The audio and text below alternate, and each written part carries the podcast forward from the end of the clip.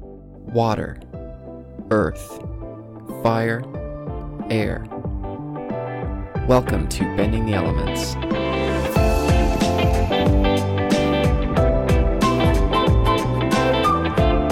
A production by the Novice Elitist Podcast.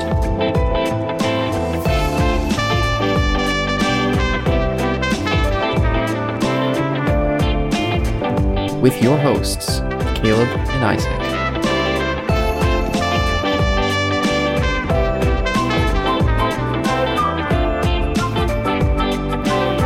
Podcast about all things Avatar.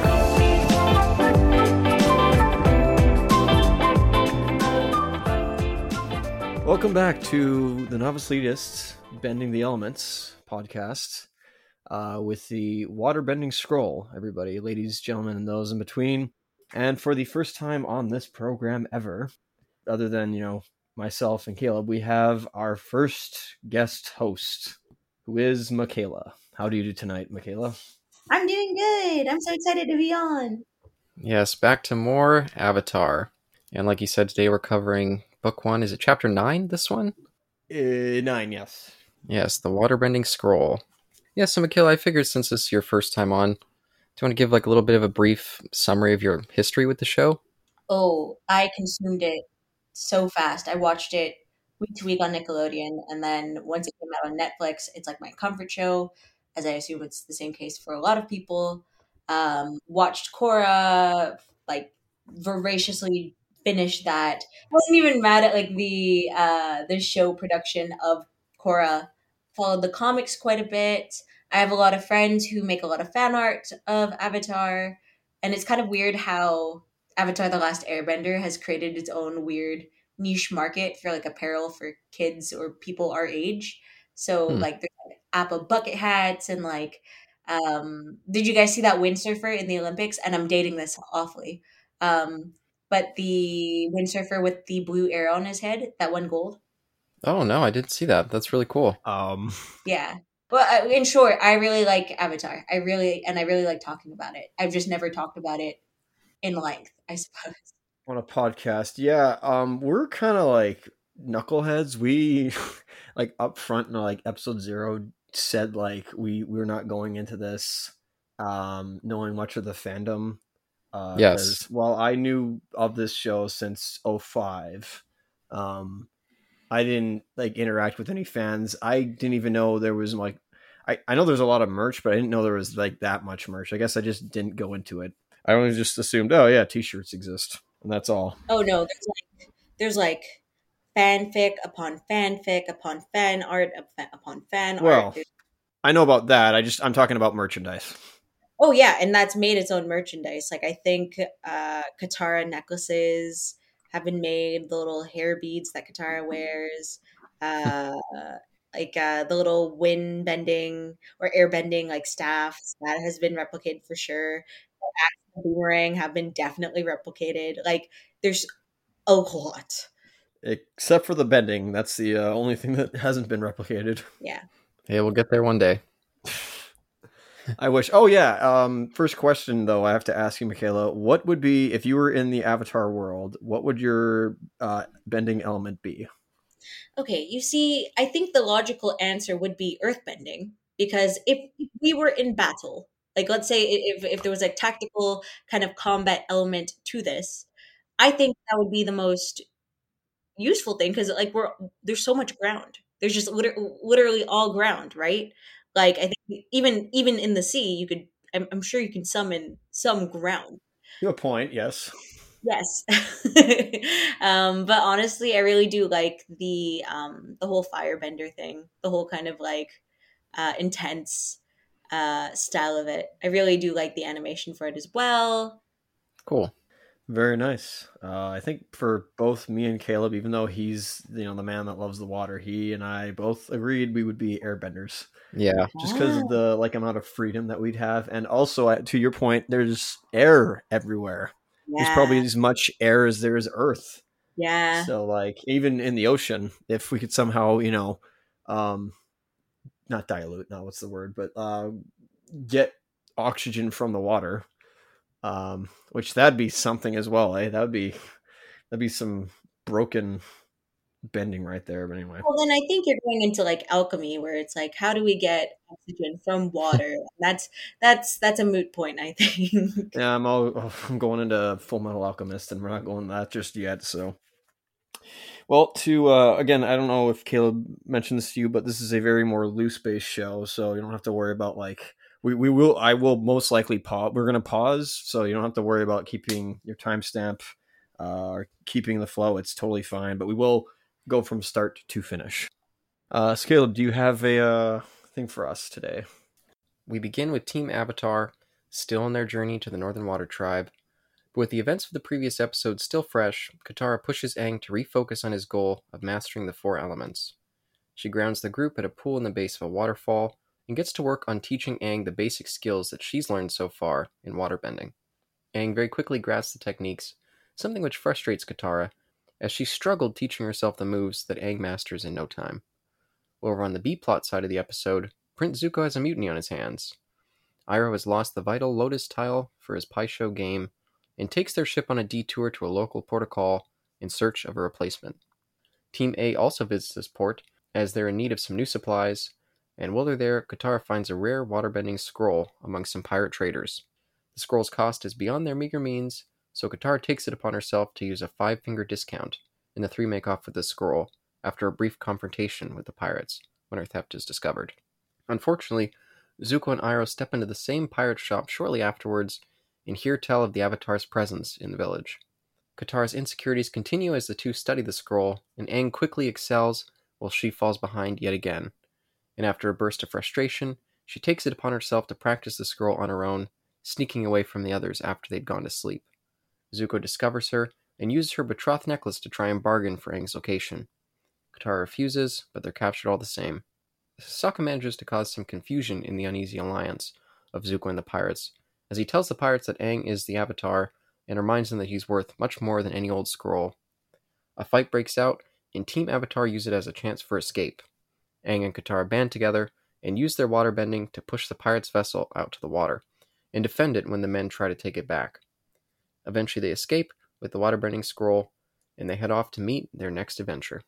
So, if the audience and ourselves have uh, their legally or you know other means of purchases or not purchases, but other means of viewing this, Yes, Iran copies. yeah, unscrupulous view, viewpoints, and if you just said what I think you just said, that's for the other channel, not here.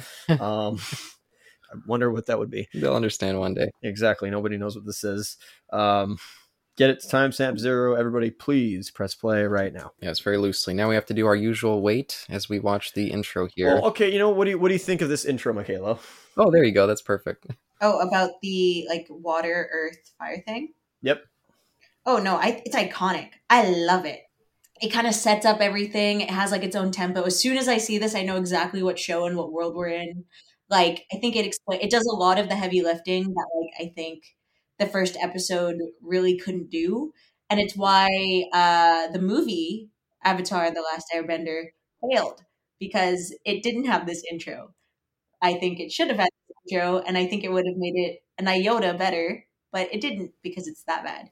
Whistler son. Didn't it kind of do the intro, except It there was like there was no narration or something? Exactly, exactly. But I'm just like it's. But that's the whole thing. That's the iconic bit about it. The Ka- Katara's voice behind it. Well, she had her voice in the movie. You know, we're not talking about that. We're not. That's that's for some other time. Yeah, we'll save it for another day. Okay, all right. Yeah. Uh, but I do really like this intro. This intro is very good. All right. Well, he's pa- pa- Aang's pacing back and forth. He's he's not in a good mood. He's uh he's having a he's having a moment. Yeah, but I'll just say I, I think this starts with some beautiful animation with Appa flying and kind of soaring between those like mountainous areas. Oh yeah, That's some really pretty stuff. the uh, Dragon Ball hilltops or whatever you want to call it, columns. Again, they just keep making me think of King Kong 1976. That movie's just like stuck in my brain lately. I fair enough. I haven't seen that in like since like 2013. So Yeah, Scream Factory recently released a Blu-ray, so I I watched it quite recently. But, but yeah, so what's going on here with our with our buds? How do we start well, this episode? okay. What do you what do you think from the last episode of, especially if you if anybody listened to that recently, you know, there's so much like there's so much stuff going on. Like like all this like weight and information just came upon him.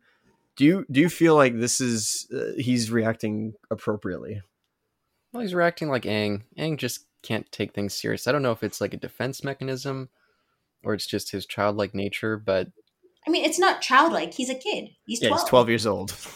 yeah, childlike because he's a child, but I guess childish nature. Yeah, for 112 years old. well, but it's nice to have Katara there as a little bit of a, a grounding force, even though she's not much older, but definitely more mature. Well, yeah, in, in a different sense.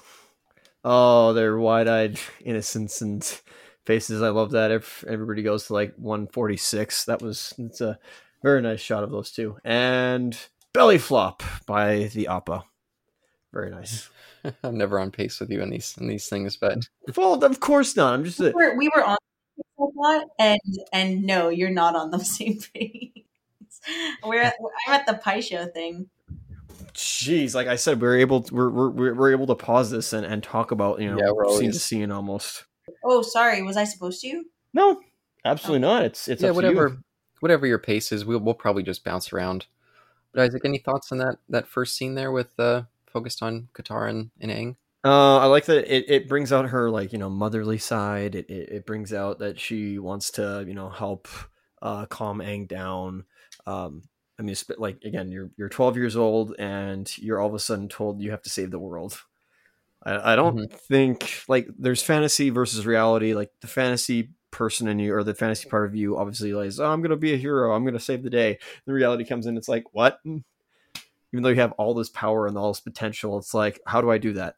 and I don't have the me. I uh, not so he has the means, but it's just like where do I start first? It's like well, continue um, your journey. Do you think it was appropriate? I guess the writers had to realize this. They were they already were going to go to the North Pole, and all of a sudden, this new information of like, well, you now have to master everything. Could you imagine if they hadn't told us that uh, last episode, and they didn't tell us until like maybe the last episode of the season? Yeah, I guess it would have been an interesting cliffhanger, but I, I think it's good to set it up quite quickly. I agree with that too. Set up the stakes and give a little bit of a kind of timetable for him to learn all those four elements. Yeah, and I wonder what the first season or the first book, excuse me, would look like uh, had that not occurred. Um, would be differently, but you can only imagine, I guess.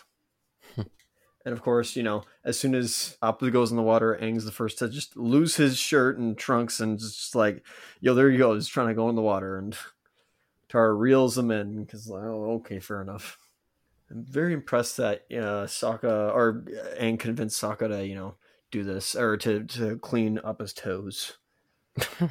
yeah, you you were paused for a long time, dude. Well, I was on a rant for not a well, that's fair. Must have rolled like some good stuff. Meanwhile, on the other ship or on Zuko's ship, the B plot. I, I love I love Zuko coming in. Like, what is the meaning of this mutiny? Yeah. He just got such a funny way to talk. The outfit is fire. The outfit is fire. I'm just gonna say that right now. The outfit is fire. that was terrible. You should be ashamed of yourself. Uh, what? I think I think Caleb's too drunk to kind of realize the pun I Uh, we'll, we'll we'll let it we'll let it Oh. sink in. I actually missed I actually missed what you said because there was that big uh like ding sound. That's true. the outfit is fire. I said, but it's not that funny anymore now that I have. Oh, okay.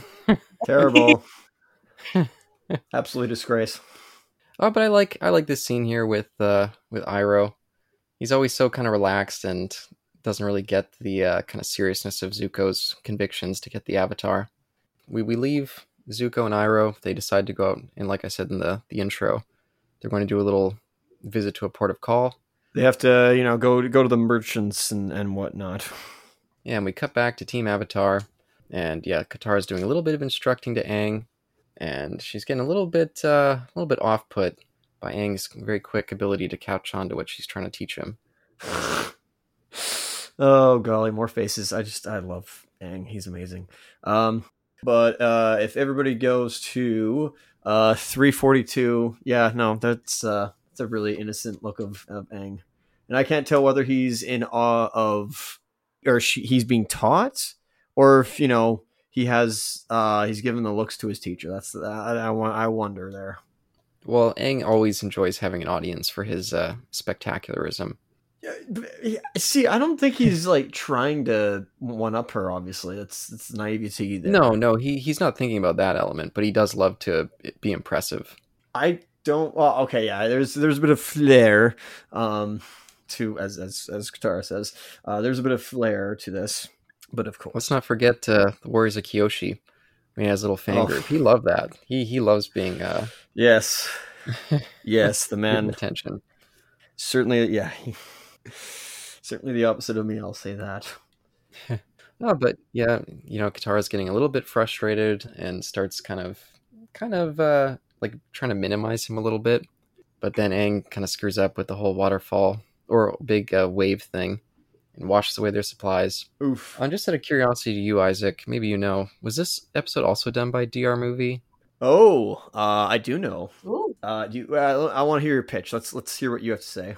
Well, I just I feel like they lean more into like the kind of over the top cartoonish element. Mm-hmm. especially when it comes to facial expressions or eyes. And so there was some of that in this episode, and I just I was just kind of curious. Um, for for reference, Michaela, uh, there's multiple studios animated this show. It wasn't just one like it was with um, Korra, except for you know first part of season Wow. two or book two. Yeah, Um, but there's one particular animation studio that Caleb just absolutely adores. Mm. Um, Uh. because it makes the characters look so weird to him, and he's like, "Oh, this is so abstract. I love it." Uh, and so he's always like asking me if um, DR movie this one. well, I don't know if I'd say I love it. No, you absolutely love it. Like it, it's just it's it's it's perfect. Like you know, Mm, top ten animation studios ever. Better than Ghibli. Like like they they they totally wash. Yes, to make that pun, wash away Ghibli um, in everything. Absolutely well, you're leaving me. You're leaving me in some some suspense here. I mean, is this is this DR movie or is this uh, who who is this here? This this and the next episode. Because I've only seen those two recently. Uh, are both done by JM Animation. Rest assured. Ah, okay, okay. which then went on to become uh, Studio Mir, I believe. They broke up, became Studio Mir, and then they animated Korra. oh, interesting. Yeah, I definitely like the episode in the or the art in the second episode, but I guess we'll get to that some other time. Oh, we'll get to that. But anyway, giant wave. Giant wave, yes. I mean, maybe you know what? Maybe it wasn't so much a flare. Like he was like, "Oh, Sokka's almost done with Appa cleaning Appa, so I'm just gonna give Appa a big old quick rinse, one last rinse, and rinse, rinse, and then he'll be good." And also, there's Appa with his tongue, so like uh, uh, as as people call it, a blep tongue in her Mhm. face. Very nice. Yes, but moving on from that uh, very extended sequence, I guess, for us, since we spent so much time on it. But yes, we finally arrive in the village, or I guess the, the market, I should say.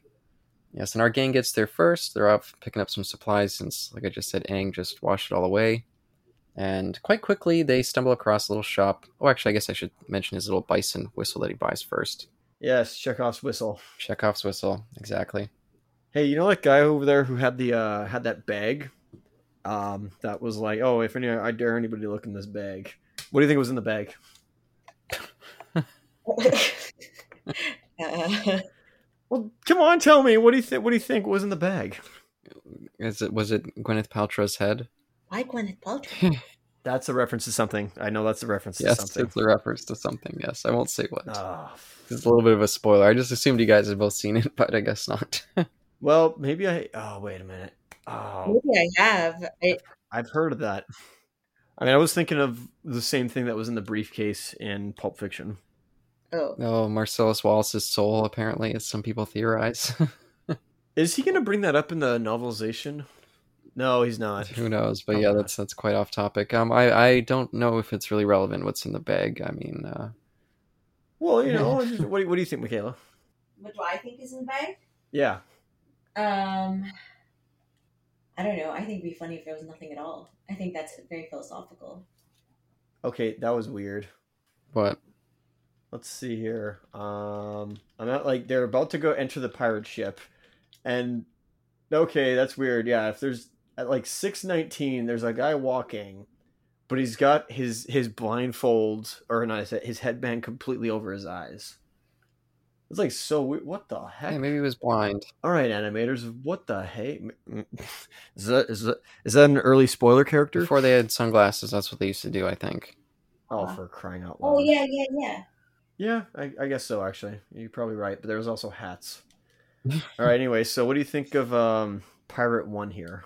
The one with like the bird on his uh the bird on his shoulder. Nope.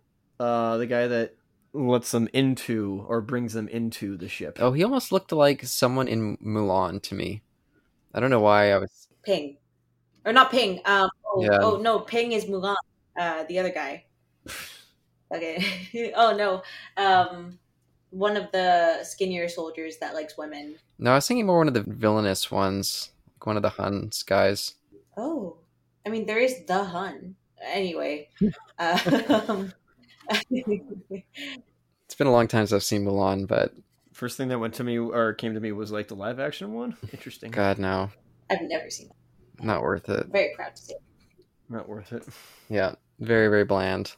But what did you think, Isaac, I suppose since you since you mentioned it? I mean, I don't know if there was a reason you brought him up or Well, there's some significance, yes. I have to look this up first.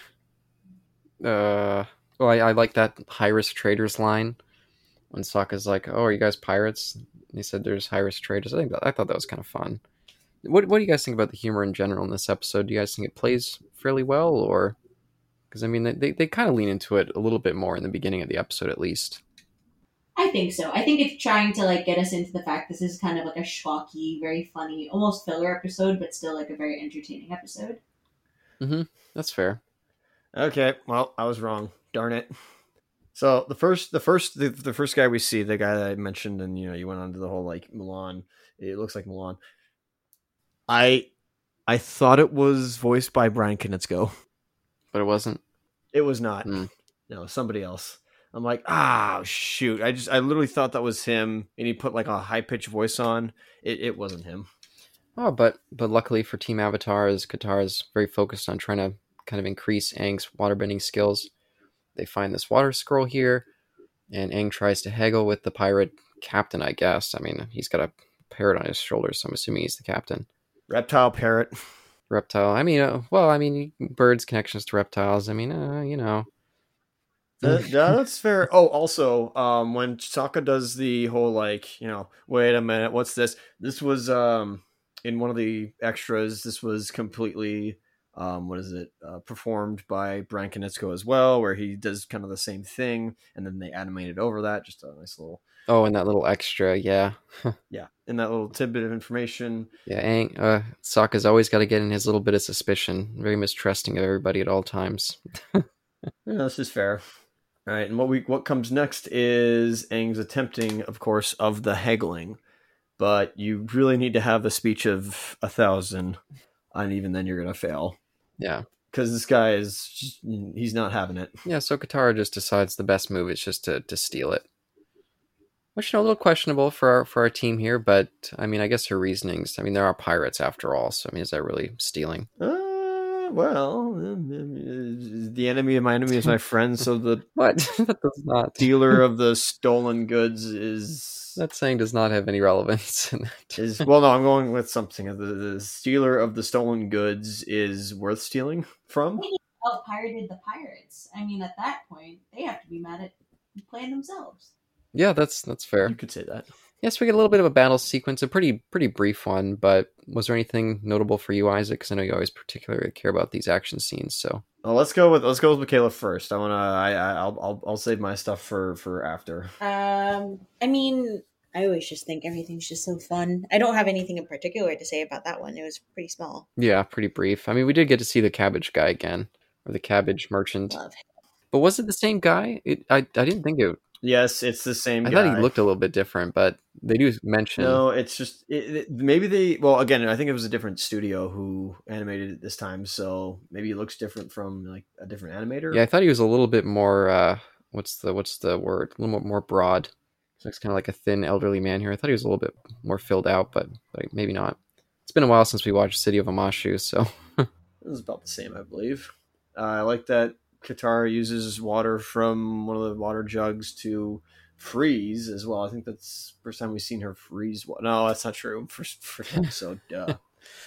yeah, yeah. But so yeah, we we get past that sequence quite quickly. Felt adventurous. Felt something out of I don't know, '80s movie. Yeah, so we, we get back to their little base camp there, and Sokka and Aang kind of confront Katara a little bit about stealing the uh, the, the scroll. And Sokka seems to care a little bit more. Aang's kind of like, ah, whatever, you know, like kind of good one. like he doesn't really give give a, a crap. Yeah, but Sokka, he's always got that big stick up his butt, so he's a little bit uh, a little bit non pressed. But since this is your first episode, Michaela, what, what do you think of Sokka? At the beginning, I really didn't like Katara or Sokka. Oh, interesting. Um, just because of the way that they're still kind of small-minded and like kind of selfish, I suppose. Because like they do a lot of like virtue signaling and um, you know moral high grounding and whatnot. Um, and they they loosen up as the series goes on. Um, but during these first episodes, it's really just interesting to see like how um, I guess uptight or like how loose they are with their morals because Katara is definitely not one to steal at all and would admonish anyone else who would do the same thing. But um, the fact that she did it, she's okay with that. And it's always funny because Sokka and Katara seem to like flip flop between that role of being like um, the person who does the bad thing and being a little bit of a punisher. Um, it's it's almost parental or familial in a sense because they're brother and sister. But um, yeah, that's my thoughts on Sokka. I actually don't really like him at the beginning of the series, but he grows on me um, as it goes on. Nice. Yeah, we we've been talking about him a lot these past few episodes because he's always kind of the big downer of the group. Always the first to be Yeah. suspicious of absolutely everyone at all times, and yeah, kind of a mopey dude. Yeah, nicely, nicely well put. Uh, I'd say, you know, to your point, practice what you preach and live by example. Yeah, Speaking of which, we're on a spot shopping spree now, yeah, or somebody went on a spro- shopping spree. yeah. Iroh, he didn't manage to find his little lotus tile, but he did manage to find uh, a whole bunch more things to purchase. Everything else but the kitchen sink. He found the sung- tsungi horn for pit's sakes. Yeah, and poor Zuko, he's like, this is just a big waste of time, you know. Ugh. Oh golly, twelve thirteen, everybody. That's an image you want to see. Uh, so they're in. They, they conveniently go into the pirate. I also want to mention that when you were doing your summary, it almost made it sound like both the gang and Zuko were in the same place at the same time. They were not. Uh, they arrived later, obviously. Only moments later, they're probably in in the the marketplace, I should say, at the same time, just different areas. I guess, but it looks like the it looks like dusk is uh is is getting towards there. So maybe, probably, I don't know. You can disagree with me that. Well, it, it seemed like the pirate dude was like almost immediately reporting, like, "Oh, we lost those guys," you know. Oh, I see. Okay. No, that's that makes sense. That makes sense. Um, but yeah, 12, 13, That's a funny moment. But yeah, as uh, they conveniently go in the same shop uh, to check again for any more Lotus tile. Uh, you know, Zuko's, you know, he rolls probably a fair decent amount of for his hearing check, and uh, he overhears, um, what do you say, like two waterbenders and a bald kid? Yeah, bald kid. And Zuko's like, eh, bald kid. I know who that is. I'm after that guy. I'm I'm his biggest fan. a little bit of setup there, but Katara and Aang are practicing some of the moves in the waterbending scroll they picked up. Katara's being a little bit, you know, a little bit unpleasant to poor Aang, just excited about his, you know, practicing and kind of excelling at the waterbending. Yeah, she's so jealous. She almost has like a big old red spot on her for- or forehead. Is that a sign of jealousy? Yeah, I don't, I don't know what. I mean, it was on the screen, but No, it's because she water whipped herself in the head and gave her a little like bruise That not bruise, but mark on. I don't know what that has to jealousy. But maybe she was turning green, like that episode Oh. of uh, the Berenstein Bears. Oh, don't go into that one, please. Let's let's not go there. That that one always scared me, actually. Yeah, it did. It it did too with me. I okay. Anyways, as as she's you know kind of letting out her furiousness, you know she accidentally water whips good old uh, Momo in the in the rear, and it's like, hey, that's not nice. Yeah, Momo, he's always the butt of jokes in this. I was getting picked on. Very nice, Aang. Very nice. You guys have anything more to say about that sequence there? Should we move on to the uh, Zuko on the ship? Well, let's see. She yells at Aang for you know again, yeah, certainly being jealous. Um, I you know I've I've had that occur to me in life. I've I've been Katara where they're just I think I feel like I'm always Katara actually in this moment where the, everybody else is like you know naturally gifted or or it seems to be naturally gifted at this at certain things, and I'm just like not certainly as direct as Katara is, but in my mind I'm like man kind of I wish I was as naturally gifted as they were. I don't think I would get mad at them for showing off because they're just well, if I would, I would just like leave and just be like, ah, go mope in a corner. That's just me. I've definitely had that in my my younger years as well. My two almost like brothers because I grew up with them. My friends Michael and Matthew are always much better at like sports things, uh, golf in particular. I was always the crappiest of the golf players, and uh, yeah, I always would look over enviously, like, oh man, like I, I feel embarrassed that I just I can't keep up with you guys ever. So, so I Hmm. get her frustrations, absolutely. Yeah, I mean, I understand as well. I think in my family, I was the Aang and my sister was the Katara, where I think a lot of things just came very easily, very natural to me. Um, and my sister was always very frustrated. So, like, I don't, I, I don't think it's a foreign concept. I think it's something that a lot of pieces of media try to explore, where it's like, talent is is it something that's natural or whatever? Is it or is it practice? Like, what's happening there? Um, but yeah, no, I think Katara is valid in this. I would say a bit of both. It comes there, there's natural gifts, but there's also earned and learned gifts. Uh, absolutely. Yeah, of course. And I think that at the end of the day, I think something earned and learned is like, you know, a lot more valuable and a lot more precious to someone than someone who just kind of picks it up. Yeah, that, that's that's fair. I, I think it just depends every now and then. Anyway, so uh, we launch uh, the launching of the dinghy occurs again. We see the dinghy for the second time. Nice. It's from the last episode. Anyway, so now we have an alliance. We have we have an alliance. We're we're hunting the Avatar again. This time he's brought friends. And Yes. the last time he'll be doing that. I must avenge my I must avenge my honor. Yeah, that's his big uh yeah, his big speech he keeps giving over and over again. Obsessed with that thing. Screw your honor, dude. Do you Well- think he like leans into Kyoshi, uh, Kyo- Kyoshi Warriors again, Caleb, or like where he's just a face, or is this, you know, is, Oh. is is Zuko? Should Zuko have been in this episode? Yeah, the episodes can't always be about him. Sometimes he just has to be kind of the uh, frustrated antagonist, less Yeah. of a defined character. But I mean, that is it's just what it is. It's serialized television. Yeah, and I think you also just have to hammer the point that like he's the main antagonist. There's no two factions. It's like he's the main one. Yeah. Oh, but yeah, we cut back to a napping group of uh, Team A, and Katara. She gets up and she sneaks away and bumps into Momo uh, briefly. Okay, is that a fisheye lens I see at fourteen fourteen, or no? every time, every timestamp you give, I'm like 20 seconds ahead. It's the Momo one, the Momo fisheye thing, or what? I just I just wonder if that was a fisheye lens or not. On Momo's eyes? It's just on his face. Oh, uh, uh, I, di- I didn't see it, but It's not Ghost in the Shell, but I just I wonder if it is or not. yeah, I didn't see it. But Or I guess like Patlabor too. I think that would be a funny reference to see in Avatar: The Last Airbender, a Ghost in the Shell reference. I make so many references to anything, it, it doesn't really matter. I mean, this is a Yeah. camera technique, and I don't really see too many fisheye lenses in live act. Okay, I have not live action. put out myself. I, I have not gone to movies or, or looked for movies in live action that have the fisheye lens, unless I'm wrong on that.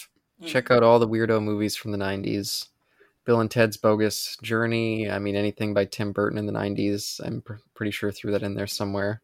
Fisheye lens was all over the place back then. But, but yeah, Katara, she's, you know, working on the scroll on her own. I guess she felt a little bit intimidated by Aang's kind of speed at learning. So she figured it'd be better to just go off on her own.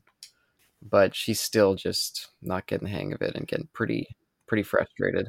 she's frustrated immediately uh, with Aang and makes a big makes a scene and then apologizes Aw. for you know her her emotions and but she and she's like okay I'll give it up that's that's not how that works you'll sh- knowing her and knowing you know I've had those tendencies as well I will try uh, a move in private away from everybody else and also continue to fail at it like she does. And verbally shout out loud why is this not working? I am so angry. I'm full of emotions because i can't just do this thing that you know this this other this other person is physically capable of doing because Fair enough. it's it's a cro- it's a threshold. You really have to cross that threshold and it is going to be harder for you to achieve that. Mhm. um, that is that is certainly the case uh, especially yes in in sports highly highly we don't even see that in like intelligence it could be the exact same thing like you watch the queen's gambit for pit's sakes if anybody wanted to i know i haven't but like if anybody wanted to get to that main character's skill level like they'd have to go through the same frustrations um, because she herself like you know and maybe that was the same thing with her i don't know if she was naturally gifted or not but like she had to do the same thing over and over and over again you can verify for that yes caleb Yes, and if anyone's interested in the Queen's Gambit uh, podcast on it, we did over at other podcast, the Novice Leaders podcast. So go check Shameless that out. Plug. A little plug. but yeah, speaking of chess, by the way, in case anyone doesn't get the uh, the Queen's Gambit reference, yeah, definitely a, a game that takes a lot of uh, getting used to. Oh, oh man, I still haven't attempted to like start, and that's gonna be me. Like I'm gonna be so frustrated at you know either you or computers or other people beating me Aaron. that I will also get frustrated and like you know just like flip the chest. I I really I don't want to do that. I, I don't want to do oh, that. no. But I will I will get frustrated and probably just like you know take some time to vent. But I I think that's natural. I think that's natural for all of us. And what I also meant before earlier is like you know, same thing with like for me I struggle with math and and math problems and or just like fundamentals of of math itself and the same thing with physics. Like I math is just maybe not for me, but I want to learn at some point. Also have to make myself learn. Yeah, it's a pretty relatable conflict. Like you can't blame Katara too much or be too kind of annoyed by her, even though she was the one who was pushing Aang to, you know, kind of be her student in this regard. Like getting so frustrated him so quickly is, you know, it's a shame, but you, you can't really blame her. It is that, and also the fact that on paper she assumed like, oh, he he knew Zelch, and he did know Zelch, but the problem was is that if you and, and this actually is the case i don't think we mentioned this but because he is a master airbender again those tattoos signify he's a master i don't know if i kind of wish that in I, again it's a culture thing but i, I wish in the other uh, in the other cultures um, hmm. that if you are a master you get yeah. a like mark d- telling you are you because the the arrow basically is the black belt showing that you are an, like a master at your craft and there's a saying of I don't know if it's a saying, but there's there is a mention, not mention, but there's this idea that if you're a master of one thing, not that you can be a master of all, but other things start to become a little easier, or at least maybe not easier, but things start to um, you can pick things up more. Let's let's put it that way. Not not as hard as other people, if that makes any sense. Yeah, I, I get what you're saying, but you know, I, I never considered the element of having the other benders having that kind of marking. And that's interesting. Hmm. I mean, unless you want to say like you're not a master until you're not a firebending master until you get like your face burnt off. Oh no. Oh, poor Zuko. Zuko. So again, yeah, no, and people have been in Katara's shoes as well of just like, you know, that that frustration. But yeah, she she didn't expect him to uh, at all be knowledgeable in air, waterbending, and then all of a sudden he just picks it up naturally like that. Again, just certain things, and if there's similar skill sets um, or similar in, in in abstraction, if that makes any sense in theory, then you're gonna you're gonna understand it. Maybe again, you're not gonna be a master immediately, but things because there is fundamentals in all bending elements, which is what I like about that system. And it, it's mostly in movement, and so Aang can understand the movement well, except for well, that's the other thing. That's that's there's a thing about that with the uh, with the with the cycle or with um, the order of elements he's going into because We'll just see. Like maybe he gets water now, but it uh, there's two other elements, so we'll see how he goes with that. If he picks him up easily like that. Katara gets found out by Zuko as she's doing her little bit of little bit of self practicing. that was a weird face. well, what the? Well, okay. Well, I that's fair because her self practicing actually led to her taking liquid and smashing it in some guy's face. So I think that worked out pretty well. But just just talking about the scene where Zuko's trying to trying to convince her to give up Aang's location. I think there's some really good shadow work over Zuko's face. Yeah, I can agree with that. Like I don't know if you guys are in that scene, but yep, no, I'm in that scene. Yeah, I think they do quite a good job with the animation there. Especially when we zoom into Katara's neck, because again, it's still absolutely naked until he reveals something that he has of hers. Yes. Something that he found a few episodes prior. Now, which one was that again, Isaac? Was that the city of Omashu? That was imprisoned. That was that was imprisoned. That was in episode six, I believe. Yes, episode six. So three episodes prior. Yes. So we finally get that back. Yeah, unfortunately, she doesn't get it back or returned in this episode, but we do see it. which I which I thought she did, and I'm Me wrong on too. that. I, I was I was completely wrong on that. I was glad the episode proved me wrong because I was like, do we seriously give it back to her this early? And I was I was surprised by that. Yes, but he tries to convince her to give up Aang's location and he'll return her betrothed necklace. But Katara, you know, she holds true to her her loyalty to her friends and refuses.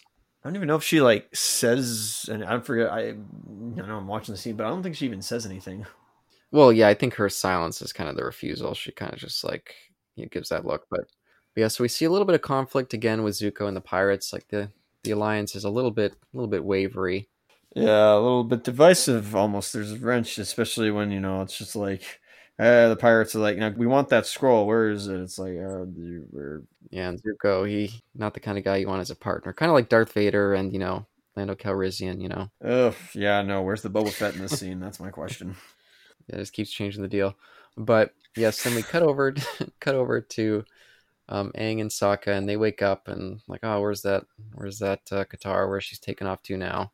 Uh, what's she up to this time? Oh wait, there's no scroll. Of course, Hmm. of course. And Sokka, as he always does, just assumes the worst that she's off, you know, practicing on her own. Like, I mean, I, I don't see a problem with that. Obviously, I mean, hey, he seems to be. I, I, I, I, I guess yeah. He it's it's the whole like practice what you preach, and like he's gonna really hold this one over her um, when she gets back, as as Michaela mentioned earlier, uh, where they're like as siblings they'll like one up each other because you know they're from a culture that they're they're, they're I want yeah as Michaela said close minded, but not in like a bad way. It's just like you know they're they're from a little small town. hey, he's still bitter about those uh, those ear comments from imprisoned. Yeah. Oh golly, yeah, no, those, those big old ear comment. I mean, he's has normal size ears from to me. Maybe I don't know. Maybe even for his age, who knows? Uh, but but quickly they realize that something's afoot because the pirates just immediately go into assault mode, and uh, yeah, we get another little action scene here, another kind of brief one, but I mean, I guess I guess I know what you guys are talking about by the janky faces. I never really looked at them, but like no, some of these pirates are really just weird in the face. No, yeah, the guy with the double crossbows who fires the net. Yeah. Um, that's a weird. That's a dumb face. Like it just gives like. I mean, what other you get? Like if he had, if if they're just like, oh, we don't want him to always be like you know, concerned looking. It's like he doesn't even look like he cares. He's he looks like he's under the influence of certain uh air. I'll I'll say that if that makes any sense. Yeah, that, that's why I assumed it was uh, that studio that I don't love because some of the the faces seemed a little bit a little bit off to me, but eh, what can you do? you know, and then anyway, but that guy successfully captures Aang, and then Sokka's like, or they? They're like, oh, we got him. It's like Sokka, all of a sudden just feels neglected. It's like, seriously, you're not catching me, and then you know, Q net getting him. It's like, all right, Sokka, you you you you got it. You've been captured. Happy now? Yes, but but then the next scene, Sokka once again proves his worth. Like, I mean, sometimes he has some ideas that don't pan out, but he's always a worthwhile element to the team because he's always got you know he thinks well on his feet, and he starts reminding the the pirates like, hey, you know, this Avatar over here, like he's worth a lot more than any old scroll, so maybe you should reconsider the deal. I guess they're changing the deal now. Uh, there we go. Uh, can I before we go on? Can I quickly mention that we kind of have Iroh's first interaction with like personally with like Katara. I'd like to point that out. That's that's that's I think that's a pretty important thing. Of like you know, Katara goes, "Oh, Aang, it's all my fault," and Aang's like, "No, it's it's not your fault." and like a boss, I was just like, "Yeah, kind of is." Yeah, I like that too. That was awesome. Good old Iroh. again first time we i think have an interaction with them i always wish we had more interactions with like like Iroh with the avatar and what he thinks of them because he never really outright states what he thinks of the avatar and i i, I kind of like that. It's one of those you don't want to go too much into it eh? Yeah, I guess we'll see what we we do get as the show goes on, but this is this is true. Yes, we get probably the longest action sequence in this episode here with the pirates versus Zuko. versus the gang. Uh, seriously? I've said it most of the time it, it okay. I know, but but he's not really versus them. It's mainly Zuko and the pirates. I mean, well yeah but i guess the gang are like you know caught up in the middle of it yeah, and they more use it as a chance for escape because the pirates are so stupid. They're so easily uh, kind of distracted in their way. I way. gotta say, go to seventeen fourteen. There's a there's like a guy that looks very effeminate. That's uh, Hey. that's pretty. Hey, I'm not saying anything bad. I'm just saying, hey, he's pretty feminine. That's pretty cool. I noticed that one dude had like a blue mohawk. I was like, that seems a little out of out of fashion for uh Oh, these men are queer for sure. These pirates are queer 100%. I mean, yeah, the shirts off. They have long hair. They have like, I think some of them have lipstick. Things dyed. From how, how pirates are dressed, I'm a pirate. so we get we get one kind of probably the more interesting fight is the captain versus Zuko, where it's kind of element versus human with a sword. Yes, we don't often see that, which I, Yeah. I, I very much enjoy. Uh, I like the pirates' tactics of how to deal with the firebenders, or Fire Nation, excuse me, where they literally just start like hucking smoke bombs. Yeah, Again, they turned to Batman for a little while. Thanks for that reference. Um, which is not how, um, was it? Which is not how any sort of uh, smoke bombs actually work. But anyway, Hey, I buy it. I buy it. I've seen it on the television, so it must be true. certainly. And then we got a quick, uh, yeah, right before you know the the Zuko pirate captain fight, uh, we see again, just you know, I don't know what they, they bring to notion um, of Zuko putting the water scroll right in his back pocket. Anyway, and then the pirate captain fights him with a uh, Chinese sword. This pirate's cool. Yeah, he is cool. I wish the was the the, the parrot on his shoulder in that scene. I'm past it now, but I no, wish it was. no, it wasn't because the parrot, uh, reptile parrot, is now after Momo, who had the oh scroll. no! Oh, not Momo. Oh Oh, boy. golly. And then the scroll falls down into the smoke. Yeah, we do get a cool scene of Aang falling in the middle of the smoke and clearing it away. Yeah. That is a funny scene. That is that is hilarious. I actually remembered that wrong when I watched it last, um, because I think he thought it was. I, th- I think he made a different face. Um, completely different. But I, I just love how he like you know stretches his hands out, sees everybody around him, like uh oh, Nope. brings Nope. it back in. Is like into a swimmer stance. I'm like, all right, forget that. Yeah, I thought that was quite quite humorous. But so quite quickly, Team Avatar escapes and they just head off to try to steal a pirate ship. Basically, I guess Katara is continuing And her. Katara is like, we're gonna board this ship, and we're gonna I'm gonna do do so by launching it because it's beached right now. I'm gonna push it. Yeah, she's developed her criminal career. First, she stole a scroll. Now she's going to like Grand oh Theft Auto, golly, Grand Theft sh- pirate ship now, which they probably stole as well. Grand Theft uh, Shippo. So she's she's stealing a stolen ship. That's even worse. It's, it's twice the crime. but building into kind of the the little bit of a theme in the episode of building Aang's skills and Katara's skills as waterbenders. They managed to work together as a team and raise up the water to, to push the ship out, which I thought was a nice little kind of nice little circle for the episode. Not only that, I like the the fact that uh, so we saw Katara do some of the moves that she figured out. yeah. Um, and then you expect, oh, well, she found the scroll, so this means that she's going to successfully do the water whip. But I like that in this case, uh, to get the ship out, and this this seemed believable. Maybe some fans might say, oh, this is contrived. They're stealing just a ship. Why doesn't Aang just use the whistle right now? I, I don't know. Maybe it's just in front of him and did whistle not so much last episode thing. Who knows? Um, but no, I like the fact that we actually just use the push and pull move. Mhm. I, I, I really like that. It's just like you know a, a standard move. Uh, that's that's I, I I just like that part. Yeah. The basics. That's that really is just it where it's like it's still effective, I think. The fundamentals very important. Always important. Yeah, but as, as they take off in the pirate ship, the pirates take off in Zuko's ship. And I love that we get a little crash zoom on, on Zuko's face. He's like, hey, that's my boat. I Well, would not also only that. Oh yeah, go ahead, Michaela. I know what you're about to say. Go ahead, go ahead, go ahead. No, no, no. It's the same thing. It's the same thing. Go ahead. Oh, is it that the pirates are so obviously queer? Like all of them? Oh seeing them- no, no. It's uh, it's it's 1944. Oh, and there's a there's a pirate who so the so first Zuko laughs at the ship or at them like at at that uh the gang stealing the ship their ship. And he's he laughs. And then uh, uh divine retribution they steal his dinghy. And right and and they and they start laughing. And then a one of the pirates um just all of a sudden grabs his uh trousers and it, it cuts away, but of course you you know what he's doing. yeah, yeah. Oh, dear. I didn't notice that, but Absolutely great. And Iroh makes some point. First, he's like, "There, uh, maybe your your ship is being stolen" as a proverb, and he's like, "Maybe it really is. Who knows?" Yeah. I mean, I do like the detail that like he pulls on Zuko's ponytail to stop him cuz I I would like to imagine that's like one way to stop Zuko in like the most annoying like my my poor nephew kind of way. It's uh, it's certainly one way to deal with something in real life where uh, if if you are you know under attack or under duress and your attacker has long hair, this is oppressive stuff. I mean that's subjective, obviously.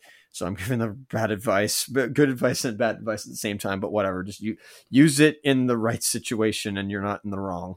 Um, but yeah, if you if you grab you know either not even just like you know hair, but like loose clothing, um, or you know hair even, that's a good way of you know getting a hold of your attacker basically. I just thought he was trying to pull little bindings off his hairstyle so his hair would go down. Yeah, because I really want to see that like you know luscious flow of of Zuko's hair. Oh, I can't wait! I can't wait. Dear me. Like I'm I'm waiting for it, buddy. Oh, but yes, we get another little brief action scene here as the pirates try to take their ship back. I don't know if there's too much here. I, I like the moment with Momo and the the, the parrot. Well, I mean, Katara the water whip, right? That's like Yep. the thing. That's like the thing. And the one thing I would like to point out is that the pirate she out has a heart shaped tattoo on the back of their head. So it just confirms that these pirates are indeed queer as heck. Well, that's I didn't I didn't notice the, the heart there, but that's interesting. That's amazing. Thank you for uh, telling us that. That's very useful. Um, there you go. Early, early. Um, I don't want to say that, but what, what would you call it? I guess uh, giving uh, not a hint, Are you talking about? Uh, What are you trying to talk about? just like um, an early sign of of showing that yes, there are queer people in the world. Oh, I see. Yeah, Yeah, but but at the end of the the pirate kind of fight scene here, we get another little moment of uh, Katara and Aang working together at their yeah. waterbending skills to uh, avoid going over this this big waterfall that the pirate ship's heading towards. dang, Aang, what the hey? Like he's just just throwing these guys around like it was a WWE match. Oh yeah, come on. like he's not doing hip tosses or anything like that, but he's using the air instead to hip toss guys, like and just throw and, and do like fireman's carries into throws. Like, good grief! I was waiting for the F five. Oh golly, um, is that Lesnar's? Yeah, Lesnar. Um, what? No, the, was that the attitude adjustment by Cena or? oh, um, it yeah, it kind of a similar move, I think. Yeah, yeah. To And then what did uh what did Kurt Angle have? He had the um. Oh, what was that? Um, I always just think of the ankle lock when it comes to angle, but But I thought he had a. I thought he had a fireman's carry into something. yeah, he he might have. I I can't remember it if he did, but Well, anyways, But yeah, but the the pirate ship, the pirates have left it, but it's still plowing ahead, and it ends up because Aang and Katara turn the ship on its side, or to its side to avoid going over the edge. But Zuko's ship just blows it right over. Nice move, Sokka. First, as you know, Aang deals with a knife fighter or the main guy we see. Uh, bison whistle setup. Yes, yeah, a little bit of setup there. So that, yeah, that solves their problem, and over with uh, Zuko and Iroh.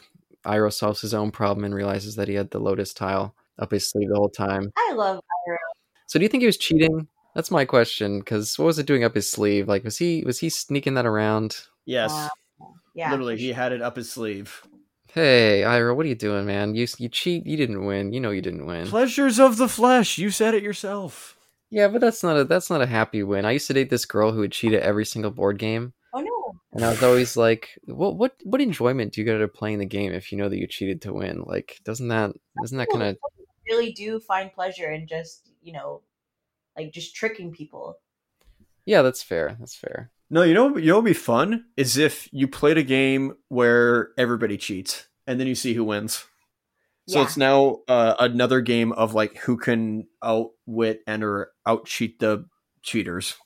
Yeah, I used to collect Monopoly until it got just too gimmicky. But one of the ones I didn't buy was Monopoly. Uh, I think it was Cheaters Edition. Oh golly, I gotta try that one these days. Yeah, I kept meaning to look up the rules. I pl- I planned to buy it eventually, but I, I stopped collecting Monopoly boards because I just didn't have the room anymore. But Fair enough. uh, but yeah, so uh, is is that basically it? Is that the end of this episode? What else happens here? Zuko's out of a dinghy, unfortunately, and surprisingly, I think all their stuff magically got put into Nak- uh, Appa's sack for some reason, his saddle, because they're clearly there in the back, which I, I, I question. Um, Appa prepared it before he took off. I was thinking that too. He's got six arms, so he might as well, or six limbs, so he might as well like make use of something. And he has like, um, wait, does he have opposable thumbs? I don't remember. But even though, either way, like he's able. to You know, they're they're pretty pliable. His little his little toe bits. Yeah. Dang, did you see that like bust of um not a bust, but the the the, the head of a what was it like a, a seal moose? Uh, no, not in. Yeah, not I guess at you didn't. Anyway, but yeah, we we have basically. I know you're about to finish it, but we we have now the moral of the story, the Aesop, as it will, of what did you learn today, Katara? That stealing is wrong. Uh, from from Sokka, and what happens? Well, guess what I give to you here. Instead of that one time where that knife came down, I also found the water scroll. So here you go, and she gladly accepts it. And that is the end of this episode. Yeah. So, so what do you guys think? I think it was a fun romp. I really like this episode because it really just lets the audience know that it's like, oh, this is like just it is genuinely like a fun kid show. It is a serial, but like I feel like a lot of people did shotgun this um this show as soon as it came on to like service providers. Um so just seeing this as like a little injection of just like, oh, what a day in the life of like Team Avatar is like really nice and cool.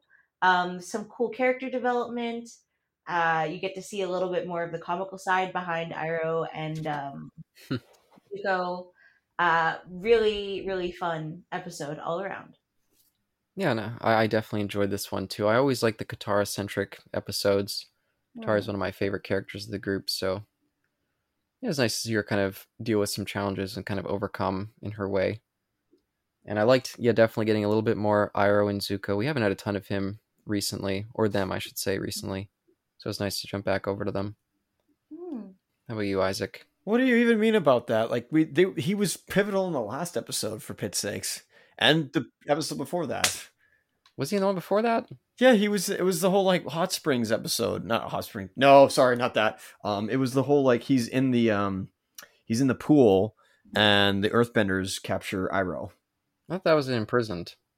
No, that was in the water, or that was in the uh, uh, Spirit Worlds. Yeah, the Spirit World. No, Winter Solstice. Sorry, yeah, Winter Solstice. Oh yeah, he was in those two. Yeah, that's Yeah. right. they were both in that. He, Zuko went to find him. Yeah, you're right. Well, we, we had a big gap where they just weren't showing up for a long time, so it was nice to get more of a focus on them. yes, that's because of imprisoned and because of um, King of Omashu. Yeah, even the Warriors of Kyoshi, they were barely a presence at all. I mean, you know, he wanted that roasted duck, so like that, that, that was important anyway. But anyway, yeah, your final thoughts, Isaac. Here.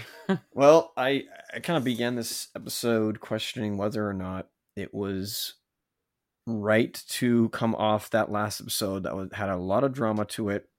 Not, like it earned drama. I'm not saying that, but like not so much melodrama, but all this like emotion, and you feel like Aang should have like a whole like quiet episode to himself to you know make it uh, not not be but but for things to be calm and to for him to just like think.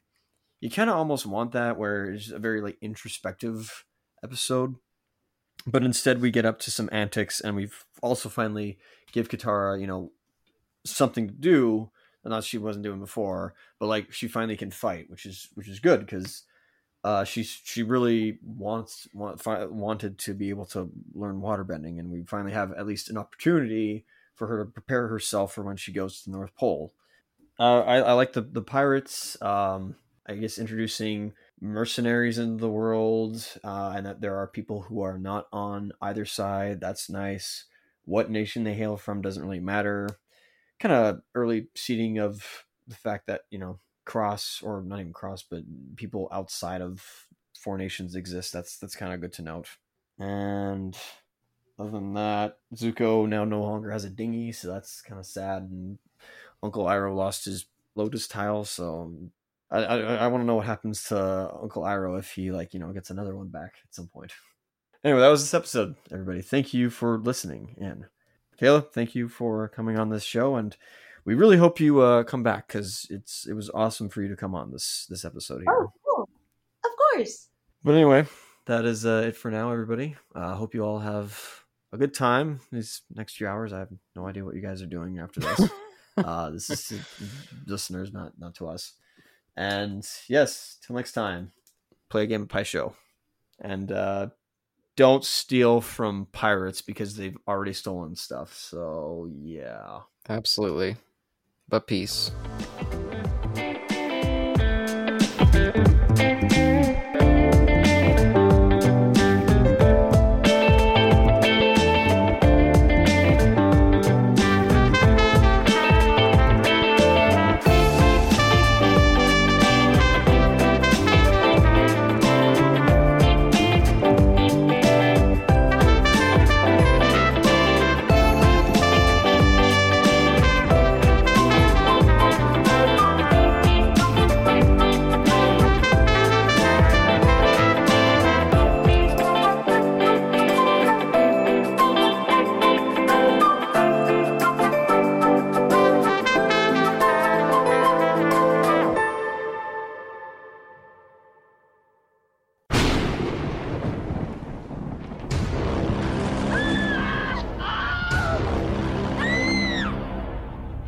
Section of the podcast contains spoilers for all seasons of Avatar The Last Airbender and The Legend of Korra. Enter at your peril.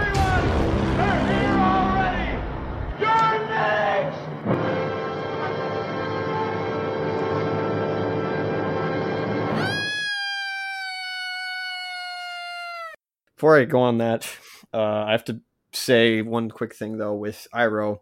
Uh, he was he's actually leaving a little nugget of, of information there with the Lotus Town. I'm just gonna that's all I'm gonna say. I won't, I won't go any further, but that that does come down the road eventually.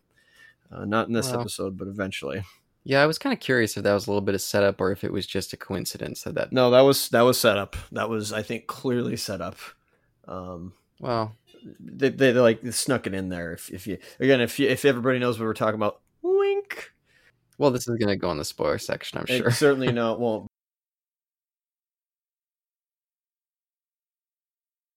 Just two other elements, so we'll see how he goes with that. If he picks them up easily like that, Well, I mean, I mean, that's the element that Aang has the most um, trouble with, Earth, right? So absolutely, because it's the direct opposite from air. exactly, yeah. Okay, I just didn't know if you were talking around it and you wanted to purposely avoid it. I am you're- certainly talking around it. yeah, Okay. for, for the purpose of the podcast. Man, I can't wait to get till we get to that stuff. Though. All right, all right. Focus on the here now, favorites. here, here now, and there's a whole other element of gin, but like you know, Yeah, but but speaking about